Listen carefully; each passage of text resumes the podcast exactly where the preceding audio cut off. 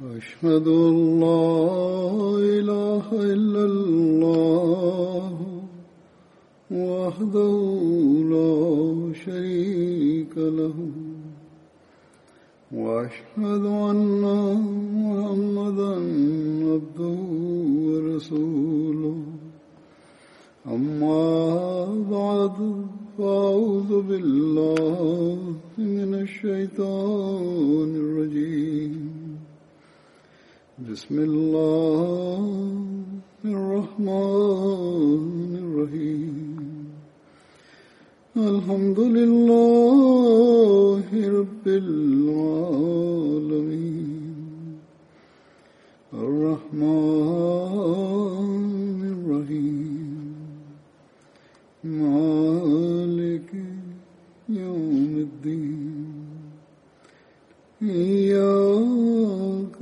نعبد وإياك نستعين اهدنا الصراط المستقيم صراط الذين أنعمت عليهم غير المغضوب عليهم ولا الضالين ഇന്ന് ഞാൻ ഒരു ബദരി സഹാബിയായ ഹസ്രത്ത് ഖബ്ബാബിബിന് അറത്ത് അള്ളാഹു തലാൻഹുവിനെ സംബന്ധിച്ച് പരാമർശിക്കുന്നതാണ്. ഹസ്രത്ത് ഖബ്ബാബിന്റെ ബന്ധം ബനു സാദ് ബിൻ സയ്ദ് ഗോത്രവുമായിട്ടായിരുന്നു. അദ്ദേഹത്തിന്റെ പിതാവിന്റെ പേര് അറത് ബിൻ ജന്തല എന്നായിരുന്നു. അദ്ദേഹത്തിന്റെ സ്ഥാനപ്പേര് അബു അബ്ദുള്ളയും മറ്റു ചിലരുടെ അഭിപ്രായത്തിൽ അബു മുഹമ്മദ് എന്നും അബു യഹിയ എന്നും ആയിരുന്നു. ജാഹിലിയ കാലഘട്ടത്തിൽ അടിമയാക്കപ്പെട്ട് മക്കയിൽ അദ്ദേഹം വിൽക്കപ്പെട്ടിരുന്നു. ഉക്ബ ബിൻ ഗസ്വാന്റെ അടിമയായിരുന്നു അദ്ദേഹം. ചിലരുടെ അഭിപ്രായത്തിൽ ഉമ്മ അൻവാർ ഉസായിയയുടെ അടിമയുമായിരുന്നു. ബനു സുഹ്റയുടെ സഖ്യകക്ഷിയുമായിരുന്നു. ആരംഭത്തിൽ ഇസ്ലാം സ്വീകരിച്ചവരിൽ ഇദ്ദേഹം ആറാം സ്ഥാനത്തായിരുന്നു. തങ്ങളുടെ ഇസ്ലാം വെളിപ്പെടുത്തുകയും അതിന്റെ ഫലമായി കഠിനമായ മർദ്ദനങ്ങൾ ഏൽക്കേണ്ടി വരികയും ചെയ്ത ആദ്യ വിശ്വാസികളിൽ പെട്ടതുമാകുന്നു. ഹസ്രത്ത് ഹബ്ബാബ് റസൂൽ തിരുമേനി സല്ലാ അലൈവല്ലമ്മയുടെ ദാര അർക്കമിൽ വരുന്നതിനും അതിലേക്ക് ക്ഷണിക്കുന്നതിന് മുമ്പ് തന്നെ ഇസ്ലാം സ്വീകരിച്ചിരുന്നു. മുജാഹിദ് പറയുന്നു ഏറ്റവും ആദ്യത്തിൽ നബി സല്ലല്ലാഹു അലൈഹി തിരുമേനിയും തിരുമേനിയുടെ ക്ഷണത്തെ സ്വീകരിച്ചുകൊണ്ട് ലബ്ബൈക്ക് പറഞ്ഞുകൊണ്ട് ഇസ്ലാം വെളിപ്പെടുത്തിയവർ ഇവരാകുന്നു. ഹസ്രത്ത് അബൂബക്കർ ഹസ്രത്ത് ഖബ്ബാബ് ഹസ്രത്ത് സുഹൈബ് ഹസ്രത്ത് ബിലാൽ ഹസ്രത്ത് അമ്മാർ ഹസ്രത്ത് അമ്മാറിന്റെ മാതാവായ ഹസ്രത്ത് സുമയ്യ. ഹസ്രത്ത് റസൂൽ തിരുമേനി അലൈഹി വസല്ലമയെ അള്ളാഹു അദ്ദേഹത്തിന്റെ പിതൃ സഹോദരനായ അബു താലിബ് മുഖേന സംരക്ഷണത്തിൽ വെച്ചിരുന്നു. ഹസ്രത്ത് അബൂബക്കറിനെ സ്വയം അദ്ദേഹത്തിന്റെ സമുദായം സംരക്ഷണത്തിൽ വെച്ചിരുന്നു. ഏതായിരുന്നാലും ഇത് എഴുതുന്ന വ്യക്തി ഒരു പ്രത്യേക രീതിയിലാണ് എഴുതിയിരിക്കുന്നത്. ഏതായിരുന്നാലും ഇത് അനിവാര്യവുമായിരുന്നു.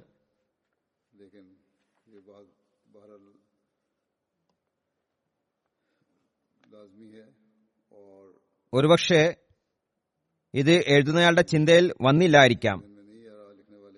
അതായത് നബി സല്ലാ അലൈഹി സ്വലമയുടെ പിതൃ സഹോദരൻ അബൂ താലിബ് ആ മഹാത്മാവിനെ സംരക്ഷിച്ചും സംരക്ഷിച്ചു പോന്നിരുന്നിട്ടും റസൂൽ തിരുമേനി സല്ലാഹു അലൈഹി വസ്ലമയ്ക്ക് സ്വയം മക്കയിലെ ബഹുദൈവ വിശ്വാസികളുടെ കയ്യിൽ നിന്നും കഠിനമായ പീഡനങ്ങൾ സഹിക്കേണ്ടി വന്നിട്ടുണ്ട്. അതുപോലെ തന്നെ ഹസരത്ത് അബൂബക്കറും സുരക്ഷിതനായിരുന്നില്ല. ചരിത്രം അതിന് സാക്ഷിയാണ്. അദ്ദേഹത്തെയും വിവിധങ്ങളായ മർദ്ദനങ്ങളും പീഡനങ്ങളും ഏൽക്കേണ്ടി വന്നു. മറിച്ച് ഹസ്രത്ത് അബു താലിബിനോടൊപ്പം തന്നെ മർദ്ദനങ്ങൾ ഏൽക്കേണ്ടി വന്നിട്ടുമുണ്ട്.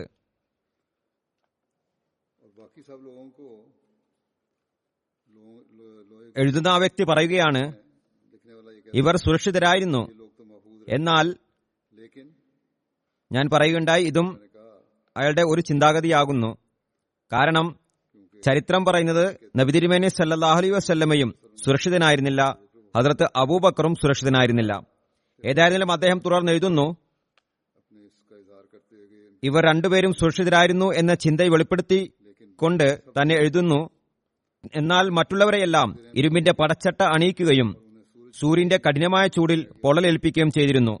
അള്ളാഹു ആഗ്രഹിക്കുന്നിടത്തോളം അവർ സൂര്യന്റെ ചൂടിനെയും ഇരുമ്പിന്റെ ചൂടിനെയും സഹിക്കുകയുണ്ടായി.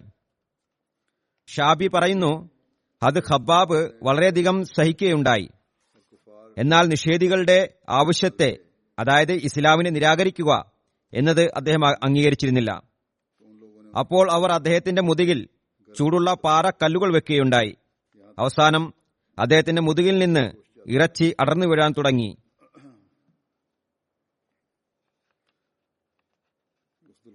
അസ്ദുൽ ഗാബയുടെ റിവായത്തുകളാണിത്.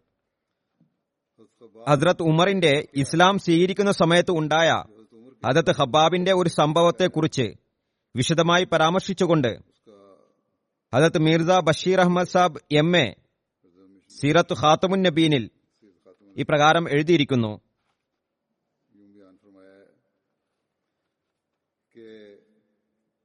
ഹസ്രത്ത് ഹംസ ഇസ്ലാം സ്വീകരിച്ചിട്ട് ഏതാനും ദിവസം മാത്രമേ കഴിഞ്ഞിട്ടുണ്ടായിരുന്നുള്ളൂ.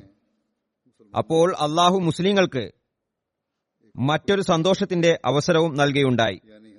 അതായത് ഇതുവരെ ഇസ്ലാമിന്റെ കൊടിയ ശത്രുവായിരുന്ന ഹജ്രത് ഉമർ മുസ്ലിമായി. അദ്ദേഹം ഇസ്ലാം സ്വീകരിച്ച സംഭവവും വളരെ ഹൃദയഹാരിയാകുന്നു. ധാരാളം പേർ കേൾക്കുകയും വായിക്കുകയും ചെയ്തിട്ടുണ്ടാകും. എന്നാൽ അദ്ദേഹം പരാമർശിച്ചിട്ടുള്ള ഈ വിശദീകരണം ഞാനിവിടെ സമർപ്പിക്കുകയാണ്. അദ്ദേഹത്തിന്റെ ചരിത്രവുമായി ബന്ധപ്പെട്ട് വിവരിക്കേണ്ടത് അനിവാര്യമാവുന്നു. ഹസ്രത് ഉമറിന്റെ പ്രകൃതത്തിൽ കാഠിന്യം അധികമുണ്ടായിരുന്നു. എന്നാൽ ഇസ്ലാമിനോടുള്ള വിരോധം അദ്ദേഹത്തെ അതിൽ കൂടുതൽ അധികരിപ്പിച്ചിരുന്നു. ഇസ്ലാം സ്വീകരിക്കുന്നതിന് മുമ്പ് ഹസ്രത് ഉമർ സാധുക്കളെയും ബലഹീനരായും ദരിദ്രരുമായവരെയും അവർ ഇസ്ലാം സ്വീകരിച്ചു എന്ന കാരണത്താൽ വളരെയധികം ഉപദ്രവിക്കുകയും മർദ്ദിക്കുകയും ചെയ്യുമായിരുന്നു. എന്നാൽ അവരെ മർദ്ദിച്ച് മർദ്ദിച്ച് ക്ഷീണിതനായപ്പോൾ അവർ പശ്ചാത്തപിക്കുന്ന യാതൊരു ലക്ഷണവും കാണാതിരുന്നപ്പോൾ ഈ കുഴപ്പങ്ങളുടെ ജനയിതാവിനെ തന്നെ ഇല്ലാതാക്കിയാലോ എന്ന ചിന്ത ഉദിക്കുകയുണ്ടായി. അതായത് നബിതിരുമേനി സല്ലാഹു അലൈഹി ഈ ചിന്ത ഉടലെടുത്ത ഉടൻ തന്നെ വാൾ ഊരിപ്പിടിച്ചുകൊണ്ട് വീട്ടിൽ നിന്നും ഇറങ്ങി നബിതിരുമേനി സല്ലാ അലൈഹി സ്വല്ലമയെ അന്വേഷിക്കാൻ തുടങ്ങി. വഴിയിൽ ഒരു വ്യക്തി അദ്ദേഹത്തെ ഊരിപ്പിടിച്ച വാളുമായി പോകുന്നത് കണ്ട് ചോദിച്ചു ഉമർ എവിടെ പോകുന്നു? ഉമർ മറുപടിയായി പറഞ്ഞു മുഹമ്മദ് സല്ലാ അലൈവല്ലമയെ കൊല്ലാൻ പോവുകയാണ്. അയാൾ പറഞ്ഞു മുഹമ്മദിനെ കൊന്നാൽ ബനു അബ്ദ മനാഫിൽ നിന്ന് നിങ്ങൾ സുരക്ഷിതനായിരിക്കുമോ? ആദ്യം സ്വന്തം വീട്ടിലെ കാര്യങ്ങൾ ശരിയാക്കുക. നിങ്ങളുടെ സഹോദരിയും സഹോദരി ഭർത്താവും മുസ്ലിങ്ങളായി കഴിഞ്ഞിരിക്കുന്നു. ഹസ്രത് ഉമർ പെട്ടെന്ന് തന്നെ തിരിഞ്ഞു. മടങ്ങി. തന്റെ സഹോദരിയായ ഫാത്തിമയുടെ വീട്ടിലേക്ക് പോയി.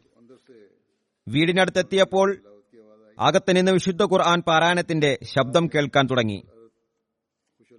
അത് ഹബാബിബിന് അറത് റതി അള്ളാഹു തലാനുഹു നല്ല ഈണത്തിൽ ഓതി കേൾപ്പിക്കുകയായിരുന്നു. ഈ ശബ്ദം കേട്ടപ്പോൾ ഉമറിന്റെ കോപം പിന്നെയും വർദ്ധിച്ചു. പെട്ടെന്ന് വീട്ടിലേക്ക് കയറി ചെന്നു. എന്നാൽ അദ്ദേഹത്തിന്റെ അനക്കം കേട്ടപ്പോൾ തന്നെ ഖബ്ബാബ് ഉടൻ എവിടെയോ മറഞ്ഞു നിന്നു. ഫാത്തിമ വിശുദ്ധ ഖുർആന്റെ താളുകൾ അവിടെയും ഇവിടെയും ഒളിപ്പിച്ചു. ഹസ്രത് ഉമറിന്റെ സഹോദരിയുടെ പേര് ഫാത്തിമ എന്നായിരുന്നു. ഹസ്രത് ഉമർ അകത്ത് കടന്നപ്പോൾ ആക്രോശിച്ചുകൊണ്ട് പറഞ്ഞു നിങ്ങൾ സ്വന്തം മതത്തിൽ നിന്ന് പിന്തിരിഞ്ഞു കളഞ്ഞു എന്ന് ഞാൻ കേൾക്കുകയുണ്ടായി. അങ്ങനെ പറഞ്ഞുകൊണ്ട് തന്റെ സഹോദരി ഭർത്താവായ സെയ്ദ് ബിൻ സെയ്ദിനെ കടന്നു പിടിച്ചു ഫാത്തിമ തന്റെ ഭർത്താവിനെ രക്ഷിക്കുന്നതിനായി മുന്നോട്ട് വന്നപ്പോൾ അവർക്കും പരിക്കുപറ്റി എന്നാൽ ഫാത്തിമ ധൈര്യസമേതം പറഞ്ഞു അതേ ഉമർ ഞങ്ങൾ മുസ്ലിങ്ങളായിരിക്കുന്നു. നിനക്ക് ചെയ്യാൻ പറ്റുന്നത് ചെയ്തു കൊള്ളുക. ഞങ്ങൾക്ക് ഇസ്ലാമിനെ ഉപേക്ഷിക്കാൻ സാധ്യമല്ല. ഹജറത് ഉമർ വളരെ കഠിന ഹൃദയനായിരുന്നു. എന്നാൽ ഈ ഹൃദയ കാഠിന്യത്തിന്റെ മറയ്ക്കു പിന്നിലും സ്നേഹത്തിന്റെയും സൗമ്യതയുടെയും ഒരു ചെറിയ ലാഞ്ചനയും ഉണ്ടായിരുന്നു ചില സമയത്ത് അത് തന്റെ തനിനിറം പ്രകടിപ്പിക്കുമായിരുന്നു. സ്വന്തം സഹോദരിയുടെ ധൈര്യപൂർവമുള്ള ഈ വാക്കുകൾ കേട്ടപ്പോൾ അദ്ദേഹം തിരിഞ്ഞു നോക്കി. അവരെ നോക്കിയപ്പോൾ അവർ രക്തത്തിൽ കുളിച്ചു നിൽക്കുന്നതായി കണ്ടു. ഈ ദൃശ്യം ഹദ്രത്ത് ഉമറിന്റെ ഹൃദയത്തിൽ ഒരു പ്രത്യേക പ്രഭാവം ചെലുത്തി. അല്പനേരം നിശബ്ദനായിരുന്ന ശേഷം സഹോദരിയോട് പറഞ്ഞു നിങ്ങൾ പാരായണം ചെയ്തുകൊണ്ടിരുന്ന ആ വചനങ്ങൾ എന്നെ ഒന്ന് കാണിച്ചാലും. ഫാത്തിമ പറഞ്ഞു ഞാൻ കാണിച്ചു തരുന്നതല്ല. കാരണം നീ അതിനെ നശിപ്പിക്കുന്നതായിരിക്കും. ഈ താളുകളെ പാഴാക്കുന്നതായിരിക്കും. ഉമർ മറുപടിയായി പറഞ്ഞു ഒരിക്കലുമില്ല. നീ എനിക്ക് കാണിച്ചു തരിക. ഞാൻ നിശ്ചയമായും അത് തിരിച്ചു നൽകുന്നതാണ്. ഫാത്മ പറഞ്ഞു ഇപ്പോൾ നിങ്ങൾ അശുദ്ധിയിലാണുള്ളത്. ശുദ്ധിയിലല്ല. വിശുദ്ധ ഖുർആൻ ശുദ്ധിയായ അവസ്ഥയിലല്ലാതെ സ്പർശിക്കാൻ പാടുള്ളതല്ല. അതിനാൽ ആദ്യം നീ കുളിച്ചു വരിക. എന്നിട്ട് നോക്കിക്കൊള്ളുക. ഞാൻ കാണിക്കുന്നതാണ്. അപ്പോൾ നോക്കിക്കൊള്ളുക. അതത് മീർദ ബഷീർ അഹമ്മദ് സാബ് എഴുതുന്നു ഒരുപക്ഷെ അവരുടെ ഉദ്ദേശം ഇതായിരുന്നിരിക്കാം. അതായത് കുളിക്കുമ്പോൾ ഹദത്ത് ഉമറിന്റെ കോപം ഇല്ലാതായിത്തീരുന്നതായിരിക്കാം. അങ്ങനെ സമാധാന മനസ്സോടെ ചിന്തിക്കാനുള്ള സന്ദർഭവും ലഭിച്ചേക്കാം. ഉമർ കുളിച്ചു വന്നപ്പോൾ ഫാത്തിമ ഖുർആന്റെ താളുകൾ എടുത്ത് അദ്ദേഹത്തിന്റെ മുന്നിൽ വെച്ചു കൊടുത്തു. അദ്ദേഹം അത് എടുത്തു നോക്കിയപ്പോൾ സൂറ താഹയിലെ ആദ്യ വചനങ്ങളായിരുന്നു അതിലുണ്ടായിരുന്നത്. ഹസരത് ഉമർ ഒരു പ്രഭാവിത മനസ്സോടെ അത് പാരായണം ചെയ്യാൻ തുടങ്ങി. ഓരോരോ പദങ്ങളും ആ സൽപ്രകൃതക്കാരന്റെ ഹൃദയങ്ങളിൽ കുടികൊള്ളാൻ തുടങ്ങി. അതിന്റെ സ്വാധീനം കാണിക്കുവാൻ തുടങ്ങി. വായിച്ച് വായിച്ച് ഹസ്രത്ത് ഉമർ ഈ വചനങ്ങളിലേക്ക് എത്തിയപ്പോൾ അതായത് ഇന്നനി അനല്ലാഹു ലാ ഇലാഹ ഇല്ല അന ഫഅബുദ്നി വ ഇന്ന സാഅത്ത ആത്തിയത്തുൻ അക്കാദു ഉഖ്ഫീഹ ലിതുജ്സ കുല്ലു നഫ്സിൻ ബിമാ തസ്അ അതായത് തീർച്ചയായും ഞാൻ തന്നെയാണ് ഈ ലോകത്തെ ഏക സൃഷ്ടാവും ഉടമസ്ഥനും. ഞാനല്ലാതെ മറ്റു ആരാധ്യനുമില്ല അതിനാൽ എന്നെ മാത്രം ആരാധിക്കുക. എന്നെ സ്മരിക്കുന്നതിനു വേണ്ടി നമസ്കാരം നിലനിർത്തുകയും ചെയ്യുക. തീർച്ചയായും അന്ത്യനാൾ വരുന്നതാണ്. ഓരോ ആത്മാവിനും അത് പ്രവർത്തിച്ചതിനനുസരിച്ച് പ്രതിഫലം നൽകുന്നതിനായി ഞാൻ അതിനെ വെളിപ്പെടുത്തിയേക്കാം. അതത് ഉമർ ഈ വചനം ഓതിയപ്പോൾ അദ്ദേഹത്തിന്റെ കണ്ണുകൾ തുറക്കപ്പെട്ടു. സൽപ്രകൃതം ഞെട്ടി ഉണരുകയുണ്ടായി. എന്നിട്ട് അനിയന്ത്രിതമായി പറഞ്ഞു എത്ര വിചിത്രമായ പരിശുദ്ധ വചനമാകുന്നു ഖബാബ് ഈ വാക്കുകൾ ശ്രവിച്ചപ്പോൾ ഉടൻ പുറത്തു വന്നുകൊണ്ട് അള്ളാഹുവിന് നന്ദി പറഞ്ഞു. എന്നിട്ട് പറഞ്ഞു ഇത് നബി തിരുമേനി സല്ലാഹ് അലൈഹി ദുവായുടെ അനന്തരഫലമാണ്. കാരണം അള്ളാഹുവാണ് സത്യം ഇന്നലെ തന്നെ ഞാൻ നബിസല്ലാ അലൈഹി സ്വല്ലമയെ ഇങ്ങനെ ദുവാ ചെയ്യുന്നതായി കേട്ടു. അള്ളാഹുവെ നീ ഉമർബിനു അൽ ഖത്താബ് അല്ലെങ്കിൽ അമർബിന് ഹിഷാം അതായത് അബൂ ജഹൽ ഇവരിൽ ആരെയെങ്കിലും ഒരാൾക്ക് തീർച്ചയായും ഇസ്ലാം അനുഗ്രഹിച്ചു നൽകിയാലും ഇപ്പോൾ ഹസരത്ത് ഉമറിന് ഓരോ നിമിഷവും കഴിച്ചുകൂട്ടുന്നത് പ്രയാസകരമായി തോന്നി. ഈ വചനം വായിച്ചതിന് ശേഷം നബി സല്ലല്ലാഹു അലൈഹി സ്വലം തിരുമേനിയുടെ സ്ഥാനത്തെ തിരിച്ചറിഞ്ഞ ശേഷം അടങ്ങിയിരിക്കുന്നത് ബുദ്ധിമുട്ടായി തോന്നി. അദ്ദേഹം ഖബാബിനോട് പറഞ്ഞു എനിക്ക് ഇപ്പോൾ തന്നെ മുഹമ്മദ് സല്ലാ അലൈഹി സ്വലമയിലേക്ക് എത്തുന്നതിനുള്ള വഴി പറഞ്ഞു തന്നാലും അദ്ദേഹം എവിടെയാണ്? എന്നാൽ അദ്ദേഹത്തിന്റെ സ്വബോധം അനിയന്ത്രിതമായിരുന്നതിനാൽ വാൾ അതേപോലെ തന്നെ ഉരുപ്പിടിച്ചു വെച്ചിരിക്കുകയായിരുന്നു. വാളിനെ ഉറയിൽ ഇടണമെന്ന ബോധം തന്നെ വന്നില്ല. ഊരിപ്പിടിച്ച വാൾ കയ്യിൽ തന്നെ ഇരിക്കുകയായിരുന്നു. ഏതായിരുന്നാലും അന്നാളുകളിൽ നബിതിരിമേനി സല്ലാ അലൈവല്ലം ദാറെ അർക്കമിലായിരുന്നു. ഖബാബ് അദ്ദേഹത്തിന് അവിടേക്കുള്ള വഴി പറഞ്ഞു കൊടുത്തു. ഉമർ അവിടേക്ക് പോയി. വാതിലിനടുത്തെത്തി ശക്തമായി അതിൽ മുട്ടി. സഹാബാക്കൾ വാതിലിന്റെ വിടവിലൂടെ ഹസരത് ഉമറിനെ ഊരിപ്പിടിച്ച വാളുമായി നിൽക്കുന്നത് കണ്ട് വാതിൽ തുറക്കാൻ മടിച്ചു. എന്നാൽ നബി സല്ലാ അലൈഹി സ്വലം തിരുമേനി പറഞ്ഞു വാതിൽ തുറക്കുക. ഹസരത്ത് ഹംസയും അവിടെ ഉണ്ടായിരുന്നു. അദ്ദേഹവും പറഞ്ഞു വാതിൽ തുറക്കുക. അഥവാ സതുദ്ദേശത്തോടെയാണ് വന്നിട്ടുള്ളതെങ്കിൽ നല്ലത്. ഇനി ദുരുദ്ദേശത്തിലാണ് വന്നിട്ടുള്ളതെങ്കിൽ അള്ളാഹുവാണ് സത്യം. അദ്ദേഹത്തിന്റെ വാളുകൊണ്ട് തന്നെ അദ്ദേഹത്തിന്റെ ശിരസ് കൊയ്യുന്നതായിരിക്കും. വാതിൽ തുറക്കപ്പെട്ടു.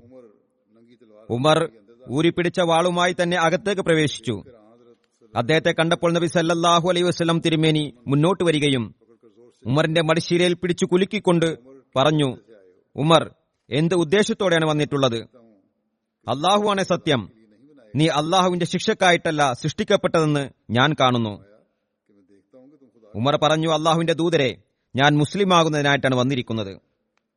നബി സല്ലാ അലിസ്ലം തിരുമേനി ഈ വാക്കുകൾ കേട്ടപ്പോൾ സന്തോഷത്തോടെ ആവേശത്താൽ അള്ളാഹു അക്ബർ എന്ന് പറഞ്ഞു.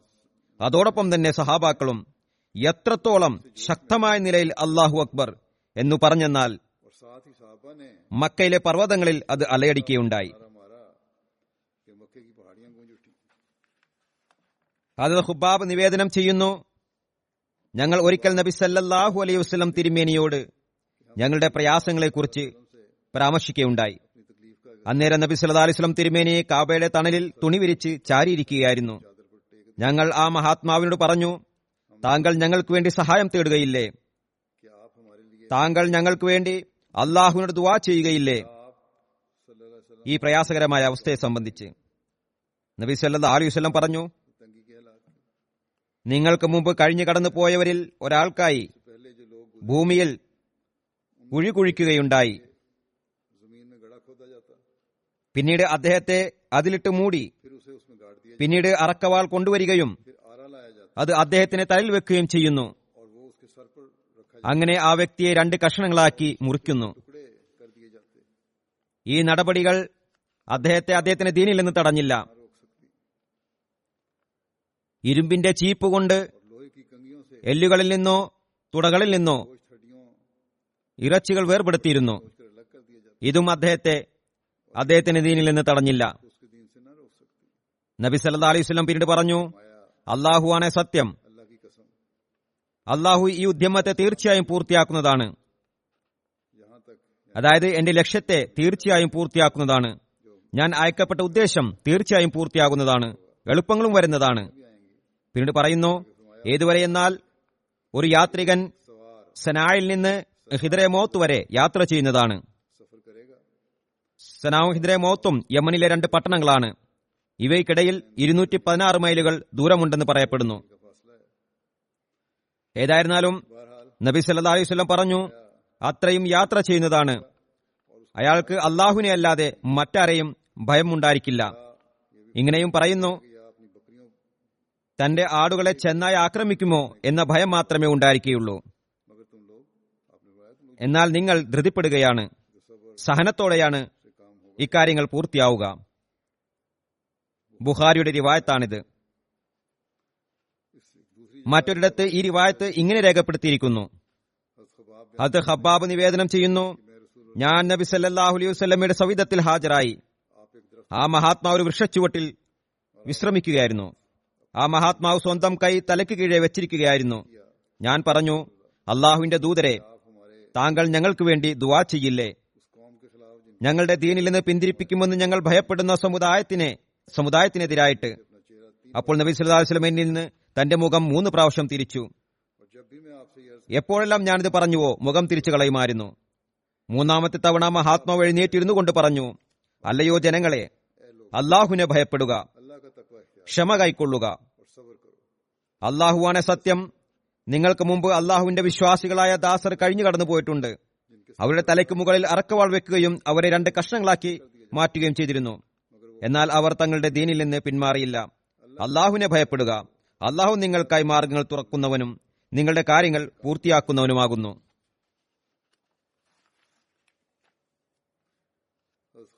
അതത് ഹബ്ബാബിൽ നിന്ന് നിവേദനം ചെയ്യപ്പെടുന്നു. അദ്ദേഹം പറയുന്നു ഞാൻ കൊല്ലപ്പണിക്കാരനായിരുന്നു. ആസിബിനു ആമയിൽ നിന്ന് എനിക്ക് കുറച്ച് പൈസ കടം തിരിച്ചു കിട്ടാനുണ്ടായിരുന്നു. ഞാൻ അയാളുടെ അടുത്ത് അത് ചോദിക്കാനായി വന്നു. അപ്പോൾ അയാൾ പറഞ്ഞു ഞാൻ ഒരിക്കലും അത് നൽകുന്നതല്ല. നീ മുഹമ്മദിനെ നിഷേധിക്കുന്നതുവരെ നിന്റെ പൈസ നൽകുന്നതല്ല. ഞാൻ നബിസല്ലാസിന്റെ ബയ്യത്തിൽ നിന്ന് പുറത്താണെന്ന് വിളംബരം ചെയ്യുന്നതുവരെ നൽകുന്നതല്ല. നീ മുഹമ്മദിനെ നിഷേധിക്കുന്നവരെ ഞാൻ നൽകുന്നതല്ല. ഹജരത് ഹബാ പറയുന്നു ഞാൻ അയാളോട് പറഞ്ഞു ഞാൻ നബി സല്ലാ അലൈഹി സ്വലമയെ ഒരിക്കലും നിഷേധിക്കുന്നതല്ല. നീ മരിക്കുകയും പിന്നീട് പുനർജീവിക്കുകയും ചെയ്യുന്നതുവരെ. അതായത് നിഷേധിക്കുന്നത് അസാധ്യമായ കാര്യമാകുന്നു. അയാൾ പറഞ്ഞു അതേ രീതിയിൽ തന്നെയാണ് അയാൾ മറുപടിയും പറഞ്ഞത്. അതായത് ഞാൻ മരിച്ചതിന് ശേഷം പുനർജീവിപ്പിക്കുമ്പോൾ എന്റെ സമ്പത്തിന്റെയും സന്താനങ്ങളുടെയും അടുത്തു വരികയും ചെയ്യുമ്പോൾ നിന്റെ കടം വീട്ടുന്നതായിരിക്കും. താൻ നൽകുന്നതല്ല എന്ന് ഉറപ്പിച്ചു പറഞ്ഞു. ഹജരത്ത് ഹബ്ബാവ് പറയുന്നു ഇത് സംബന്ധിച്ചാണ് ഈ ആയത്ത് ഇറങ്ങിയത്. അഫറ ഐത്തല്ലതി كفر بآياتنا. وقال لا أوتينا مالا ولدا اطلع الغيب أم اتخذ عند الرحمن أهدا كلا سنكتب كلا سنكتب ما يقول ونمد له من ال അസാബി മദ്ദ. വനരിസുഹു മാ വയത്തിന ഫർദ.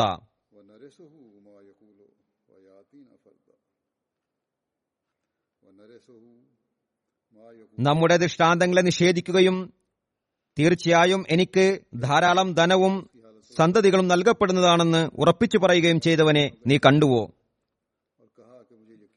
അവൻ പരോക്ഷകാര്യം അറിഞ്ഞിട്ടുണ്ടോ? അല്ലെങ്കിൽ പരമകാർണികന്റെ പക്കൽ നിന്ന് വല്ല കരാറും വാങ്ങിയിട്ടുണ്ടോ? ഒരിക്കലും അങ്ങനെയല്ല. അവൻ പറയുന്നതിനെ നാം എഴുതി വെക്കുന്നതാണ്. അവന് ശിക്ഷയെ വളരെ നീട്ടിക്കൊടുക്കുകയും ചെയ്യും. അവൻ അഭിമാനിച്ചു പറയുന്നതിനെ നാം അവനിൽ നിന്ന് അവകാശമായെടുക്കും. അവൻ ഏകനായി നമ്മുടെ അടുത്ത് വരുന്നതാണ്. അതത് ഹബ്ബാബ് കൊല്ലപ്പണിക്കാരായിരുന്നു. വാളുകൾ ഉണ്ടാക്കിയിരുന്നു. നബി തിരുമേനി സല്ലാ അലൈഹി സ്വലമയ്ക്ക് അദ്ദേഹത്തോട് വളരെ സ്നേഹമുണ്ടായിരുന്നു. അദ്ദേഹത്തിനടുത്തേക്ക് എപ്പോഴും പോകുമായിരുന്നു. അദ്ദേഹത്തിന്റെ ഉടമസ്ഥയ്ക്ക് അതിനെ സംബന്ധിച്ച് അറിവ് ലഭിച്ചപ്പോൾ അതായത് നബി തിരുമേനി സല്ലാഹു അലൈഹി വസ്ലം ഹബാബിനടുത്ത് വരാറുള്ള കാര്യം അറിഞ്ഞപ്പോൾ അവർ ചൂടുള്ള ലോഹം അത് ഹബാബിന്റെ തലയിൽ വെക്കുമായിരുന്നു. ഇരുമ്പിന്റെ പണിയായിരുന്നു. ഇരുമ്പിനെ ആലയിലിടുകയും ചൂടായി കഴിയുമ്പോൾ അദ്ദേഹത്തിന് തലയിൽ വെക്കുമായിരുന്നു. അത് ഹബാബ് നബി തിരുമേനി സല്ലാ അലൈഹി സ്വലമയോട് സംബന്ധിച്ച് പരാതി പറഞ്ഞപ്പോൾ നബി സല്ലാ അലൈഹി സ്വലം പറഞ്ഞു അള്ളാഹുവെ കബാബിനെ സഹായിച്ചാലും. അദ്ദേഹം ദുവാ ചെയ്തു. തൽഫലമായി ഒരു രൂപായത്തിൽ വരുന്നു. അദ്ദേഹത്തിന്റെ യജമാനത്തിയായ ഉമ്മേ അൻവാറിന്റെ തലയിൽ എന്തോ രോഗം പിടിപെട്ടു. അവർ പോലെ ശബ്ദം പുറപ്പെടുവിക്കാൻ തുടങ്ങി. ചൂടുള്ള ലോഹം തലയിൽ വെക്കുക എന്ന് അവരോട് പറയപ്പെട്ടു. അതിർത്ത് ഹബ്ബാബ് ചൂടുള്ള ലോഹം കൊണ്ട് അവരുടെ തലയിൽ വെക്കുമായിരുന്നു.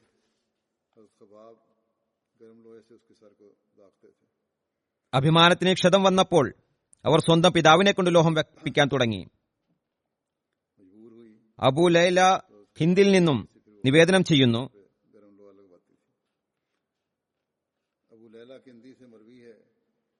അദ്ദേഹം പറയുന്നു ഹജരത്ത് ഹബ്ബാബ് ഹജരത്ത് ഉമറിന്റെ പക്കൽ വന്നു. ഹജരത്ത് ഉമർ അദ്ദേഹത്തോട് പറഞ്ഞു അടുത്തേക്ക് വരിക. കാരണം അമ്മാറിബിന് യാസ്രല്ലാതെ ഈ സദസ്സിൽ നിങ്ങളെക്കാൾ അനുയോജ്യനായ മറ്റൊരാളില്ല. അത് ഹബ്ബാബ് മുതുകിലുള്ള അടയാളങ്ങൾ കാണിക്കാൻ തുടങ്ങി. അത് മുഷ്രീഖിങ്ങളുടെ മർദ്ദനത്താൽ ഉണ്ടായതായിരുന്നു. മറ്റൊരു സ്ഥലത്ത് അരക്കെട്ടിലുള്ള മുറിവിനെ കാണിക്കുന്നതുമായി ബന്ധപ്പെട്ട് പറയുന്നു. അല്പം വിശദമായി ഷാബിയിൽ നിന്നുള്ള നിവേദനമാണ്. ഹരത്ത് ഹബ്ബാബ് ഹരത്ത് ഉമറിനെ ഉമർബിന് ഖത്താബിന് അടുത്ത് വരികയുണ്ടായി. അദ്ദേഹം ഹജത്ത് ഹബ്ബാബിനെ തന്റെ ഇരിപ്പിടത്തിനടുത്തിരുത്തി എന്നിട്ട് പറഞ്ഞു ഭൂതലത്തിൽ ഈ മജിലിസിൽ ഇദ്ദേഹത്തെക്കാൾ അനുഗുണനായ മറ്റൊരാളുമില്ല. ഒരു വ്യക്തിയൊഴിച്ച് ഹദ്ര ഹബ്ബാബ് പറഞ്ഞു അല്ലയോ അമീറുൽ മുഅ്മിനീൻ. അതാരാണ്? അപ്പോൾ ഹസ്രത്ത് ഉമർ പറഞ്ഞു അത് ബിലാലാകുന്നു. ഹജത്ത് ഹബ്ബാബ് ഹജത്ത് ഉമറിനോട് പറഞ്ഞു ഓ അമീറുൽ മുഅ്മിനീൻ അദ്ദേഹം എന്നേക്കാൾ അർഹനല്ല. കാരണം ബിലാൽ മുഷ്രിഖുകളുടെ കയ്യിലായിരുന്നപ്പോൾ അദ്ദേഹത്തിന് ആരെങ്കിലും ആ അദ്ദേഹത്തിന് ആരെങ്കിലും സഹായിയായി ഉണ്ടായിരുന്നു. അവർ മുഖേന അള്ളാഹു അദ്ദേഹത്തെ രക്ഷിക്കുമായിരുന്നു. എന്നാൽ എനിക്ക് ആരും ഉണ്ടായിരുന്നില്ല. എന്നെ രക്ഷിക്കുന്നതിനായി. അത് ഹബ്ബ പറയുന്നു ഒരു ദിവസം എന്റെ അവസ്ഥ എന്തായിരുന്നുവെന്നാൽ ഞാൻ എന്നെ ഇങ്ങനൊരവസ്ഥയിൽ കണ്ടു. ജനങ്ങൾ എന്നെ പിടിക്കുകയും എനിക്കായി തീ കൊളുത്തുകയും പിന്നീട് അതിലേക്ക് എന്നെ ഇടുകയും ചെയ്തു. ജ്വലിക്കുന്ന തീക്കുണ്ടത്തിലേക്ക് എറിയുകയും. ഒരാൾ എന്റെ നെഞ്ചിൽ ചവിട്ടി നിൽക്കുകയും ചെയ്തു. ജനങ്ങൾ എന്നെ അതിലേക്ക് എറിയുകയും ഒരാൾ എന്റെ നെഞ്ചിൽ കാലുകൊണ്ട് ചവിട്ടുകയും ചെയ്തു. അപ്പോൾ എന്റെ അരക്കെട്ടായിരുന്നു എന്നെ ചൂടുള്ള തറയിൽ നിന്ന് എന്നെ രക്ഷിച്ചത്. അല്ലെങ്കിൽ പറഞ്ഞു എന്റെ അരക്കെട്ടായിരുന്നു ഭൂമിയെ തണുപ്പിച്ചത്. പിന്നീട് അദ്ദേഹം തന്റെ പുറത്തു നിന്നും വസ്ത്രം നീക്കി. അപ്പോൾ അത് പാണ്ടുപോലെ വെളുത്തിരുന്നു.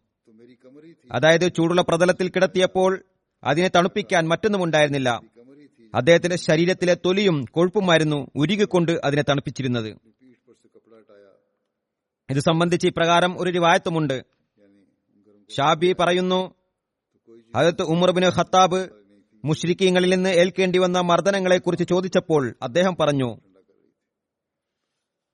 ഓ അമീർ മുഅ്മിനീൻ എന്റെ പുറം നോക്കിയാലും അതത് ഉമർ പുറം നോക്കിയപ്പോൾ പറഞ്ഞു ഞാൻ ഇത്തരത്തിലുള്ള പുറം ആരുടെയും കണ്ടിട്ടില്ല. അത് ഹബ്ബാബ് പറഞ്ഞു തീ കൊളുത്തുമായിരുന്നു. അതിൽ എന്നെ വലിച്ചിഴക്കുമായിരുന്നു. ആ അഗ്നിയെ എന്റെ പുറത്തുള്ള കൊഴുപ്പല്ലാതെ മറ്റൊന്നും തണുപ്പിച്ചിരുന്നില്ല. ഹജത് മുസ്ലിം മൗദ് റതി അള്ളാഹു തലനുഹു ഹജറത്ത് ഹബാബിനെ സംബന്ധിച്ച് പറയുന്നു. അദ്ദേഹം പറയുന്നു ഓർക്കുക റസൂൽ തിരുമേനി സല്ലല്ലാഹു അലൈഹി വസ്ല്ലമേൽ വിശ്വസിച്ചുകൊണ്ട് ഏറ്റവും കൂടുതൽ പ്രയാസങ്ങൾ സഹിച്ചത് അടിമകളായിരുന്നു. ഖബാബിന് ഖബാബിൻ അൽ അറത്ത് ഒരു അടിമയായിരുന്നു. അദ്ദേഹം കൊല്ലപ്പണിക്കാരനായിരുന്നു. ഏറ്റവും ആദ്യ ദിനങ്ങളിൽ അദ്ദേഹം നബി സല്ലാ അലൈഹി സ്വലമേൽ വിശ്വസിച്ചിരുന്നു. ജനങ്ങൾ അദ്ദേഹത്തെ കഠിനമായി മർദ്ദിച്ചിരുന്നു. ഏതുവരെ എന്നാൽ അദ്ദേഹത്തിന്റെ തന്നെ ആലയ ആലയത്തിലെ തീക്കുണ്ടങ്ങൾ അദ്ദേഹത്തിന് മേലിടുമായിരുന്നു. കൂടാതെ നെഞ്ചിൽ പാറക്കല്ലുകളും വെക്കുമായിരുന്നു. ഇടുപ്പ് അനക്കാതിരിക്കുന്നതിനായി. അദ്ദേഹത്തിന്റെ കൂലി ആരുടെ പക്കലായിരുന്നുവോ? ഉണ്ടായിരുന്നത്. അത് നൽകുന്നത് അവർ നിഷേധിച്ചിരുന്നു. എന്നാൽ ഈ സാമ്പത്തികവും ജീവന്റെയും നഷ്ടമുണ്ടായിട്ട് പോലും അദ്ദേഹം ഒരു നിമിഷത്തേക്ക് പോലും ചഞ്ചലനായില്ല. വിശ്വാസത്തിൽ ഉറച്ചു നിന്നു അദ്ദേഹത്തിന്റെ പുറത്തുള്ള അടയാളങ്ങൾ അവസാന കാലം വരെ നിലനിന്നിരുന്നു. ഹസ്രത്ത് ഉമറിന്റെ ഭരണകാലത്ത് അദ്ദേഹം തന്റെ മുൻകാല മർദ്ദനങ്ങളെക്കുറിച്ച് പറഞ്ഞപ്പോൾ ഹദ്രത്ത് ഉമർ അദ്ദേഹത്തോട് പുറം കാണിച്ചു തരാൻ പറയുകയുണ്ടായി. അദ്ദേഹം തന്റെ പുറത്തുനിന്ന് വസ്ത്രം മാറ്റിയപ്പോൾ മുഴുവനും മുതുകിലും വെളുത്ത പാണ്ടുകൾ കാണുകയുണ്ടായി. പാണ്ഡുരോഗ ഉള്ളവരെ പോലെ വെളുത്ത പാടുകൾ. ഹദ്രത്ത് മുസ്ലിം മൌദ് റഹ്താനുഹു മറ്റൊരിടത്ത് പറയുന്നു ഒരിക്കൽ ആരംഭകാല വിശ്വാസികളിൽപ്പെട്ട ഒരു അടിമയായ ഹസത്ത് ഖബാബിന്റെ പുറം വിവസ്ത്രമായപ്പോൾ അദ്ദേഹത്തിന്റെ കൂട്ടാളികൾ പുറത്തുള്ള തോലി മനുഷ്യരുടേത് പോലെയല്ല മൃഗങ്ങളുടേത് പോലെ കാണപ്പെട്ടപ്പോൾ പരിഭ്രമിച്ചുകൊണ്ട് ചോദിച്ചു താങ്കൾക്കിത് എന്ത് രോഗമാണ്? അതത് ഹബ്ബാബ് ചിരിച്ചുകൊണ്ട് പറഞ്ഞു ഇത് രോഗമല്ല ഇത് സ്മരണികയാണ്. ഞങ്ങളെപ്പോലുള്ള നവമുസ്ലിങ്ങളായ അടിമകളെ മക്കയിലെ ഇടനാഴികളിലൂടെ കാഠിന്യമേറിയതും പരിക്കനുമായ പ്രതലത്തിലൂടെ മക്കയിലെ കാഫര്യങ്ങൾ വലിച്ചിഴക്കാറുണ്ടായിരുന്നപ്പോൾ ഉണ്ടായ പരിക്കാണിത്. നിരന്തരമായി ഞങ്ങളെ ഇപ്രകാരം മർദ്ദിക്കുമായിരുന്നു. അതിന്റെ ഫലമായിട്ടാണ് എന്റെ പുറത്തുള്ള തൊലി ഇങ്ങനെയായി തീർന്നത് ദരിദ്രരായ ആ ആരംഭകാല മുസ്ലിങ്ങളെ അവരിലധികം അടിമകളുമായിരുന്നു. ഇസ്ലാം സ്വീകരിച്ച ശേഷം അവർ അവർക്ക് അനുഭവിക്കേണ്ടി വന്ന മർദ്ദനങ്ങളെപ്പറ്റി നാം ഇപ്പോൾ ഹസ്രത്ത് ഹബ്ബാവുമായി ബന്ധപ്പെട്ട് കേൾക്കുകയുണ്ടായി. ചിലപ്പോൾ തീയിൽ കിടത്തുമായിരുന്നു ചിലപ്പോൾ പാറയിൽ വലിച്ചിഴക്കുമായിരുന്നു. അവർ അതെല്ലാം സഹിച്ചു. പിന്നീട് ഇസ്ലാം അഭിവൃദ്ധി പ്രാപിച്ചപ്പോൾ അള്ളാഹു എങ്ങനെയാണ് അവരെ അനുഗ്രഹിച്ചത്? അവരുടെ ഭൗതിക പദവിയും ഇങ്ങനെ നിലനിർത്തി. ഇതിനെ പരാമർശിച്ചുകൊണ്ട് ഒരവസരത്തിൽ ഹജറത്ത് മുസ്ലിം മോദ് റതി തനുഹു ഇപ്രകാരം പറയുകയുണ്ടായി. തന്റെ ഖിലാഫത്ത് കാലഘട്ടത്തിൽ ഒരിക്കൽ ഹജ്രത് ഉമർ മക്കയിൽ വരികയുണ്ടായി. അപ്പോൾ പട്ടണത്തിലെ വലിയ വലിയ നേതാക്കൾ പ്രസിദ്ധമായ കുടുംബങ്ങളിൽപ്പെട്ടവർ അദ്ദേഹത്തെ കാണുന്നതിനായി വന്നു. ഹജത്ത് ഉമറിന് ഞങ്ങളുടെ കുടുംബത്തെക്കുറിച്ച് നല്ലതുപോലെ അറിയുന്നതാണ്. അതുകൊണ്ട് ഇപ്പോൾ അദ്ദേഹം രാജാവാണെന്നതിനാൽ ഞങ്ങളുടെ കുടുംബത്തെയും ബഹുമാനിക്കുന്നതാണെന്ന് അവർ ചിന്തിച്ചു. അങ്ങനെ നഷ്ടപ്പെട്ടുപോയ ആ അന്തസ്സിനെ കരസ്ഥമാക്കാൻ തങ്ങൾക്ക് സാധിക്കുന്നതാണെന്നും അവർ കരുതി. അങ്ങനെ അവർ വന്നു അദ്ദേഹവുമായി സംസാരിക്കാൻ തുടങ്ങി. സംസാരിച്ചു കൊണ്ടിരുന്നപ്പോൾ ഹജത് ഉമറിന്റെ സദസ്സിലേക്ക് ഹജത് ബിലാൽ കടന്നു വന്നു അല്പസമയം കഴിഞ്ഞപ്പോൾ അതിർത്ത് ഹബാബ് കടന്നു വന്നു അങ്ങനെ ഒന്നിനു പുറകെ മറ്റൊന്നായി ആരംഭകാല വിശ്വാസികളായ അടിമകൾ വന്നുകൊണ്ടിരുന്നു. അതായത് ആദ്യകാല വിശ്വാസികളിൽപ്പെട്ട അടിമകൾ ഓരോരുത്തരായി കടന്നു വരാൻ തുടങ്ങി. ഇവർ ആ നേതാക്കളുടെയോ അല്ലെങ്കിൽ അവരുടെ പൂർവപിതാക്കളുടെയോ അടിമകളായിരുന്നു. അവിടെ ഇരുന്ന നേതാക്കളുടെയും അതായത് യുവാക്കളുടെ പൂർവ പിതാക്കന്മാരുടെയും അടിമകളായിരുന്ന ഇവർ എന്നവർക്കറിയാമായിരുന്നു. അടിമകളായിരുന്ന അക്കാലത്ത് അവരിൽ തങ്ങളുടെ പ്രതാപകാലത്ത് അവർ കഠിനമായ ദ്രോഹങ്ങളും ചെയ്തിരുന്നു.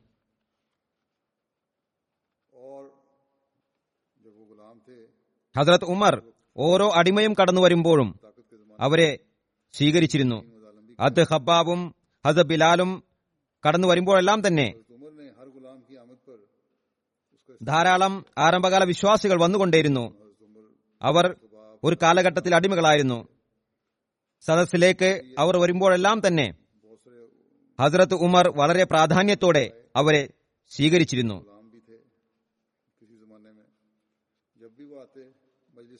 അദ്ദേഹം എഴുതുന്നു ഹസത്ത് ഉമർ ഓരോ അടിമകൾ വരുമ്പോഴും അവരെ സ്വീകരിക്കുമായിരുന്നു. നേതാക്കളുടെ അല്പം പിന്നോ പിറകോട്ട് മാറാൻ പറയുകയും ചെയ്തിരുന്നു.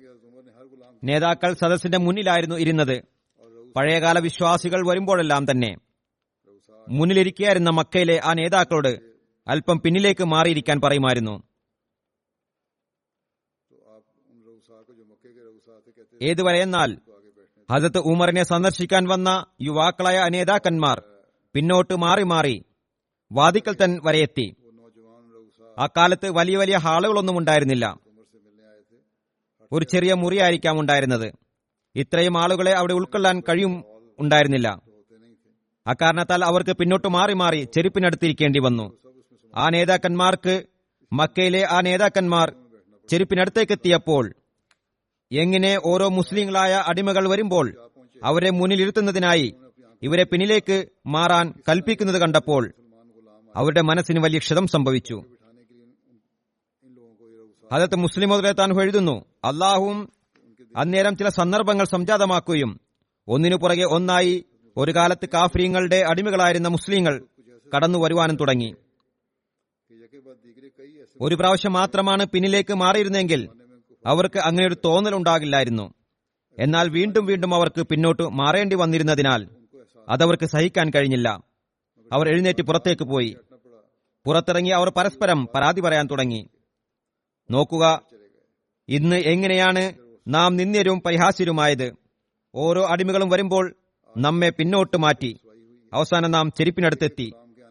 അപ്പോൾ അവരിൽ നിന്നൊരു യുവാവ് പറഞ്ഞു ഇതിൽ തെറ്റാരുടേതാണ്? ഉമറിന്റേതാണോ?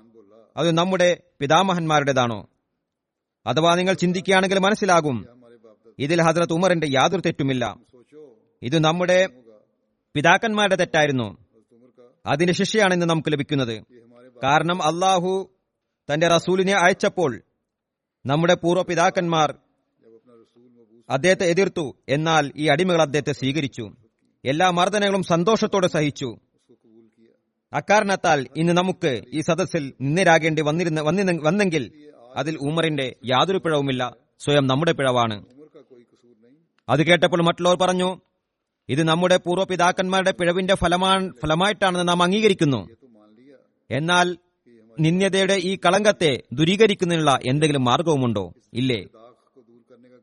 അതിലവർ പരസ്പരം അഭിപ്രായം ആരായുകയും നമുക്ക് ഒന്നും തന്നെ മനസ്സിലാകുന്നില്ല. ഹസ്രത്ത് ഉമറിനോട് തന്നെ ചോദിക്കാം ഇതിന് പരിഹാരം എന്തെന്ന്. പറയുകയുണ്ടായി. അങ്ങനെ അവർ ഹദത്ത് ഉമറിന്റെ അടുത്ത് വന്നുകൊണ്ട് പറഞ്ഞു ഇന്ന് ഞങ്ങൾക്ക് സംഭവിച്ചതിനെപ്പറ്റി താങ്കൾക്കും വ്യക്തമായി അറിയാം. ഞങ്ങൾക്കുമറിയാം. അതിർത്ത് ഉമർ പറഞ്ഞു ക്ഷമിക്കണം ഞാൻ നിർബന്ധിതനായിരുന്നു. കാരണം ഇവർ നബിതിരുമേനി സല്ലാഹു അലൈഹി സദസ്സിൽ ആദരണീയരായിരുന്നു. നിങ്ങളുടെ അടിമകളായിരുന്നിരിക്കാം. എന്നാൽ നബിതിരുമേനി സല്ലാ അലൈഹി സ്വലമിന്റെ സദസ്സിൽ ഇവർ ആദരണീയരായിരുന്നു. അതിനാൽ അവരെ ആദരിക്കേണ്ടത് എന്റെയും കടമയാകുന്നു. അവർ പറഞ്ഞു ഞങ്ങൾക്കറിയാം ഇത് ഞങ്ങളുടെ തന്നെ തെറ്റിന്റെ ഫലമാണ്. എന്നാൽ ഈ കളങ്കത്തെ നികത്താനുള്ള എന്തെങ്കിലും മാർഗമുണ്ടോ? മുസ്ലിം മോദുലേതാനു പറയുന്നു നമുക്കതിനെക്കുറിച്ച് സങ്കല്പിക്കാൻ പോലും കഴിയില്ല. ഇക്കാലത്ത് സങ്കല്പിക്കാൻ പ്രയാസമാണ്. മക്കയിലെ ആ നേതാക്കന്മാർക്ക് മക്കയിൽ എത്രത്തോളം സ്വാധീനമുണ്ടായിരുന്നു. എന്നാൽ ഹജ്രത് ഉമറിന് അവരുടെ കുടുംബത്തിന്റെ അവസ്ഥയെപ്പറ്റി നല്ലപോലെ അറിവുണ്ടായിരുന്നു. അദ്ദേഹം മക്കയിലാണ് ജനിച്ചത്. അതായത് ഹജ്രത് ഉമർ മക്കയിലാണ് ജനിച്ചത്. മക്കയിൽ തന്നെയാണ് അദ്ദേഹം വളർന്നതും. അതിനാൽ ഈ യുവാക്കളുടെ പൂർവപിതാക്കൾക്ക് എത്രത്തോളം അന്തസ് ലഭിച്ചിരുന്നു എന്ന് ഹജത് ഉമറിന് അറിയാമായിരുന്നു. ആർക്കും തന്നെ അവരുടെ മുന്നിൽ ദൃഷ്ടി ഉയർത്തി നോക്കുന്നതിനുള്ള ധൈര്യം ഉണ്ടായിരുന്നില്ലെന്ന് അദ്ദേഹത്തിന് അറിയാമായിരുന്നു. അവർക്ക് എത്രത്തോളം പ്രതാപവും സ്വാധീന ശക്തിയും ഉണ്ടായിരുന്നുവെന്ന് അദ്ദേഹത്തിന് അറിയാമായിരുന്നു. അവർ ഇത് പറഞ്ഞപ്പോൾ ഈ എല്ലാ സംഭവങ്ങളും ഓരോന്നോരോന്നായി ഹജത് ഉമറിന്റെ കൺമുമ്പിൽ വന്നു. അദ്ദേഹം ഗദ്ഗദനായി. അന്നേരം സങ്കടത്താൽ അദ്ദേഹത്തിന് ഒന്നും പറയാൻ കഴിഞ്ഞില്ല. കേവലം അദ്ദേഹം കൈ ഉയർത്തി വടക്കു ഭാഗത്തേക്ക് ചൂണ്ടിക്കാണിക്കുകയുണ്ടായി. അതിനർത്ഥം വടക്ക് ഭാഗത്ത് അതായത് ഷാമിൽ ചില ഇസ്ലാമിക യുദ്ധങ്ങൾ നടക്കുന്നുണ്ടായിരുന്നു. നിങ്ങൾ ഈ യുദ്ധത്തിൽ പങ്കാളികളാവുകയാണെങ്കിൽ ഒരുപക്ഷെ ഇതിന് പരിഹാരമായേക്കാം. അങ്ങനെ അവർ അവിടെ നിന്ന് എഴുന്നേൽക്കുകയും ഉടൻ തന്നെ ആ യുദ്ധങ്ങളിൽ പങ്കെടുക്കാനായി പുറപ്പെടുകയും ചെയ്തു. ആ നേതാക്കൾ എല്ലാവരും തന്നെ. മുസ്ലിം മൗദ് പറയുന്നു ചരിത്രം പറയുന്നത് അവരിൽ ഒരാൾ പോലും ജീവനോടെ തിരിച്ചു വന്നില്ല. എല്ലാവരും അവിടെ തന്നെ ഷഹീദാകുകയാണ് ഉണ്ടായത്. അങ്ങനെ അവർ തങ്ങളുടെ കുടുംബത്തിൽ നിന്നും നിന്ദ്യയുടെ കളങ്കം മായ്ച്ചു കളഞ്ഞു. പരിണത ഫലം ഇതാണ് ത്യാഗങ്ങൾ സഹിക്കേണ്ടി വരുന്നതാണ്. ആരംഭകാലത്ത് ത്യാഗം ചെയ്തവർക്ക് ആദരവ് ലഭിച്ചു. പിന്നീട് വന്നവർക്ക് അത് നിന്ദ്യതയുടെ കളങ്കം മായ്ച്ചു കളഞ്ഞതിനായിട്ടും ത്യാഗം ചെയ്യേണ്ടി വരുന്നതാണ്. ഹജത്ത് ഹബ്ബാബ് ഹജത്ത് മിഗ്ദാദ് ബിൻ അമറും മദീനയിലേക്ക് ഹിജ്രത്ത് ചെയ്തപ്പോൾ രണ്ടുപേരും കുൽസും ഇബിന് ഹിറമിന്റെ പക്കലാണ് തങ്ങിയത്. ഹജത്ത് കുൽസുമിന്റെ മരണം വരെ അദ്ദേഹത്തിനൊപ്പം താമസിക്കുകയുണ്ടായി. ഹജത് കുൽസുമിന്റെ വഫാത്ത് നബി സല്ലാ അലൈഹി സ്വല്ലം ബദറിലേക്ക് പുറപ്പെടുന്നതിന് അല്പകാലം മുമ്പാണ് സംഭവിച്ചത്. പിന്നീട് അവർ സാദ് ബിൻ അബാദയുടെ അടുക്കലേക്ക് പോയി അവിടെ തങ്ങുകയും ചെയ്തു. അവസാനം ഹിജിരി അഞ്ചാം വർഷം ബനു കുറൈസയെ കീഴടക്കുകയുണ്ടായി. നബി സല്ലാ അലൈവലം തിരുമേനി ഹജത്ത് ഖബാബിന്റെയും ഖബാബിനെയും ഹജത്ത് മിറാഗ് ബിനു സിമയുടെ സ്വതന്ത്രനാക്കപ്പെട്ട അടിമ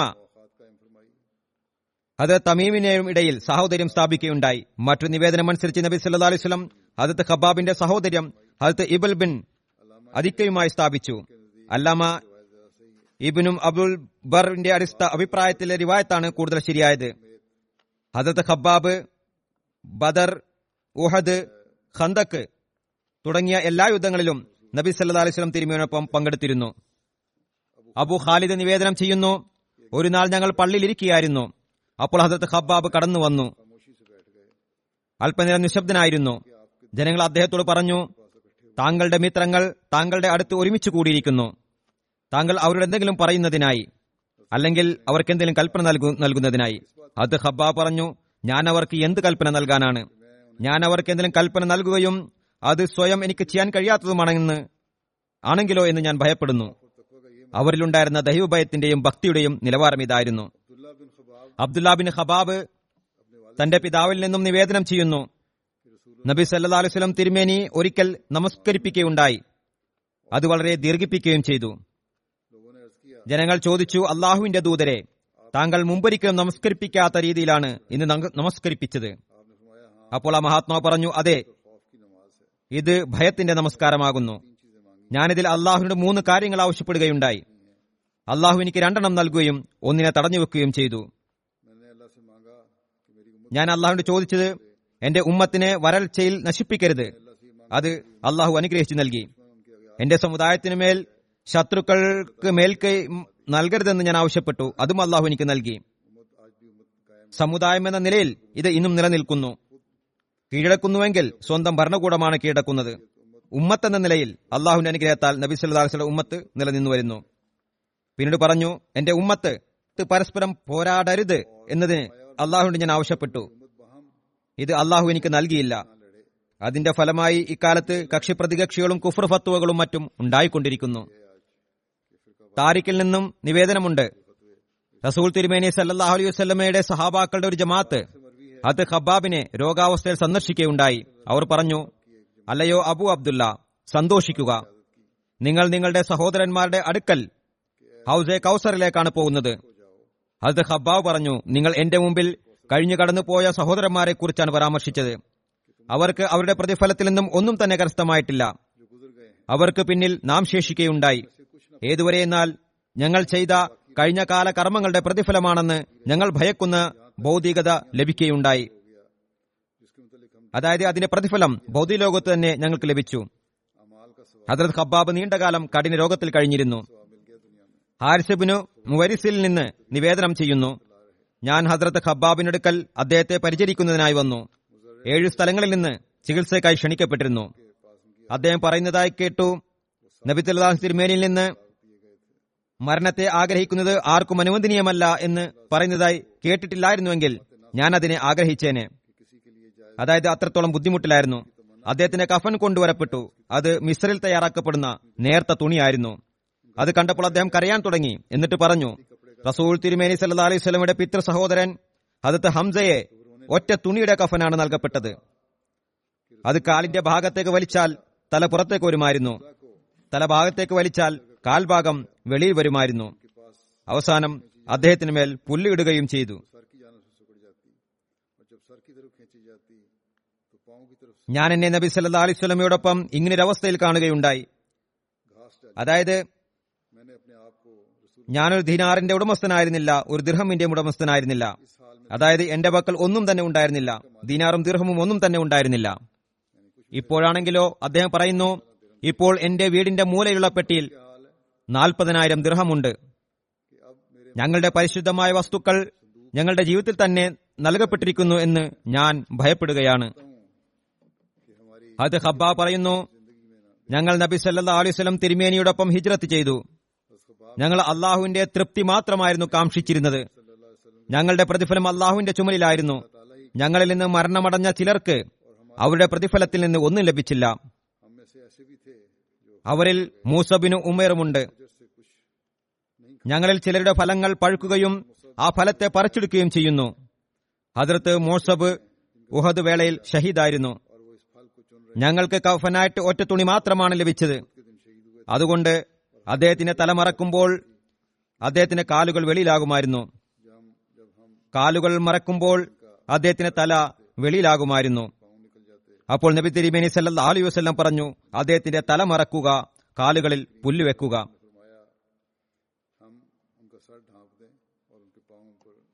സെയ്ദുബിന് വഹാബ് നിവേദനം ചെയ്യുന്നു സിഫീനിൽ നിന്ന് മടങ്ങുന്ന സമയത്ത് ഞങ്ങൾ ഹജ്രത്ത് അലിയോടൊപ്പം വരികയായിരുന്നു. അതായത് യുദ്ധത്തിന് ശേഷം. അദ്ദേഹം കൂഫായുടെ വാദിക്കലെത്തിയപ്പോൾ അവിടെ ഞങ്ങളുടെ വലതുഭാഗത്ത് ഏഴ് കബറുകൾ കാണുകയുണ്ടായി. ഹജ്രത് അലി ചോദിച്ചു ഇത് എന്ത് കബറാണ്? ജനങ്ങൾ പറഞ്ഞു ഓ അമീർ ഉൽ മുഅ്മിനീൻ. താങ്കൾ സിഫിനിലേക്ക് പുറപ്പെട്ടതിന് ശേഷം ഖബാബ് വഫാത്താകുകയുണ്ടായി.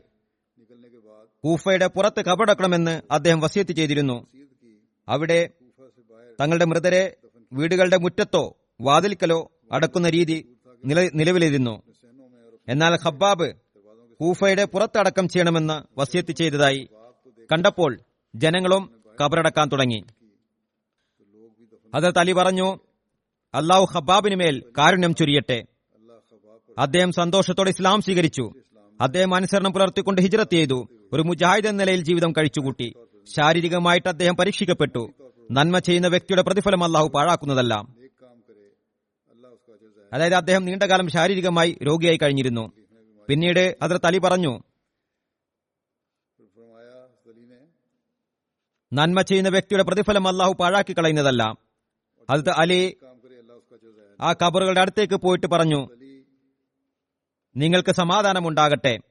ഇതിൽ വസിക്കുന്ന വിശ്വാസികളും മുസ്ലിങ്ങളുമായവരെ നിങ്ങൾ മുന്നേ പോയി ഞങ്ങൾക്കായി സംവിധാനമൊരുക്കുന്നവരാകുന്നു.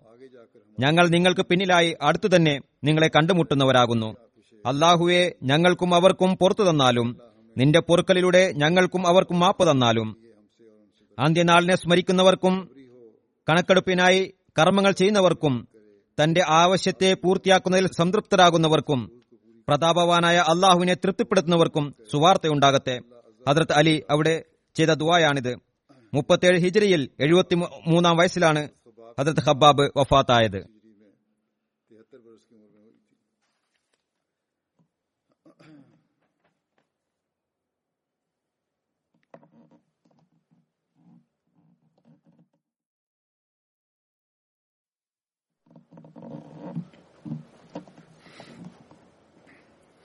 الحمد لله الحمد لله نحمده ونستعينه ونستغفره ونؤمن به ونتوكل عليه. ونعوذ بالله من شرور أنفسنا ومن سيئات أعمالنا. من يهده الله فلا مضل له ومن يضلله فلا هادي له. ونشهد أن لا إله إلا الله ونشهد أن محمدا عبده ورسوله.